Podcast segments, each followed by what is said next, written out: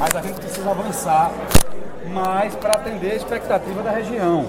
Nós precisamos ter um zoneamento econômico costeiro que indique potencialidades, que indique vocações, que consolide as habitações, a região urbana já garantida, que não amplie limitação. A gente tem que ter, eliminar a restrição. Eu mostrei aqui o zoneamento da Bahia, o zoneamento de Alagoas. Lá pode, a gente vai em todo o litoral baiano, em todo o litoral alagoano, você pode ocupar, pode fazer turismo, pode desenvolver, e o nosso a gente não pode nada, ainda vai ter que retirar o que tem. Então a gente precisa avançar nessa linha. A equipe técnica que elaborou é uma das equipes mais qualificadas que eu conheço. Porém, tem que ter o foco da necessidade do povo sergipano.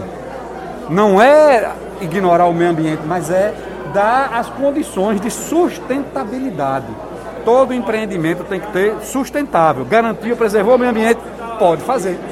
Por que é que a gente pode, em Praia do Forte, ter resorts, condomínio de casas, hotéis, voos, passeios de barco, bares, restaurantes? Que aqui em Fernando Noronha, no Recife, aqui, você pode pousar de avião, tem uma usina que produz energia, uma que produz água doce, 5.000 habitações, pousada, restaurante, visita tubarão, golfinho, tartaruga, preservação, e aqui não pode nem chegar na praia, é visitar e ir embora e deixar o dinheiro nos outros estados. Então os caras vão ficar na Bahia, em Alagoas, gastando dinheiro lá, investindo lá, desenvolvendo lá, vem aqui, olha e vai embora. Não, a gente tem que ter efetivamente um desenvolvimento para o nosso estado, não dá para esperar, tem 2 anos que essa lei foi publicada, tem que sair esse decreto agora, e a gente está aqui validando na audiência, e eu vim falar por quê? Porque se a gente criar uma expectativa de que isso aí resolve, isso é pior do que a sentença do juiz. Não resolve. A gente tem que eliminar a restrição e permitir o potencial e o desenvolvimento do estado. Os municípios têm que ter autonomia para a criação do plano diretor. Nenhum município pode ser cerceado dessa autonomia. Quando o município estabelecer a prioridade daquela região, a vocação daquele local, aquilo tem que ser respeitado. E tem que estar dito aqui que o município tem autonomia para isso. A gente não pode tirar a autonomia municipal.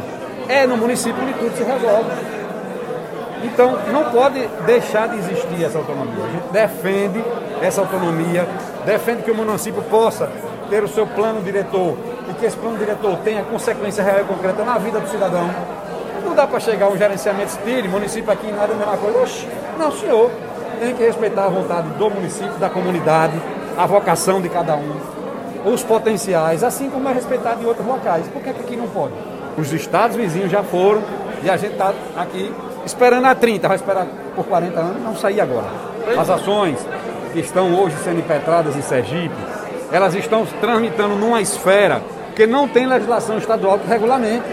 Na Bahia regulamenta, Alagoas regulamenta, mas aqui não tem. Então se usa como referência a legislação federal e aí, consequentemente, se transfere também.